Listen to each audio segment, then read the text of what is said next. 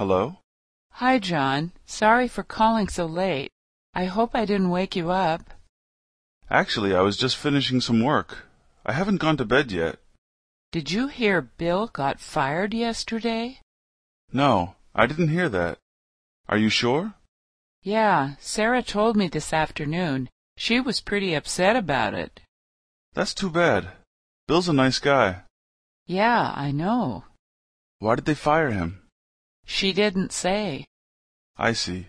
Well, if you talk to Sarah again, tell her there's a job opening at my company. Bill can have an interview this week if he wants. Oh, thank you so much. I'll call her and tell her.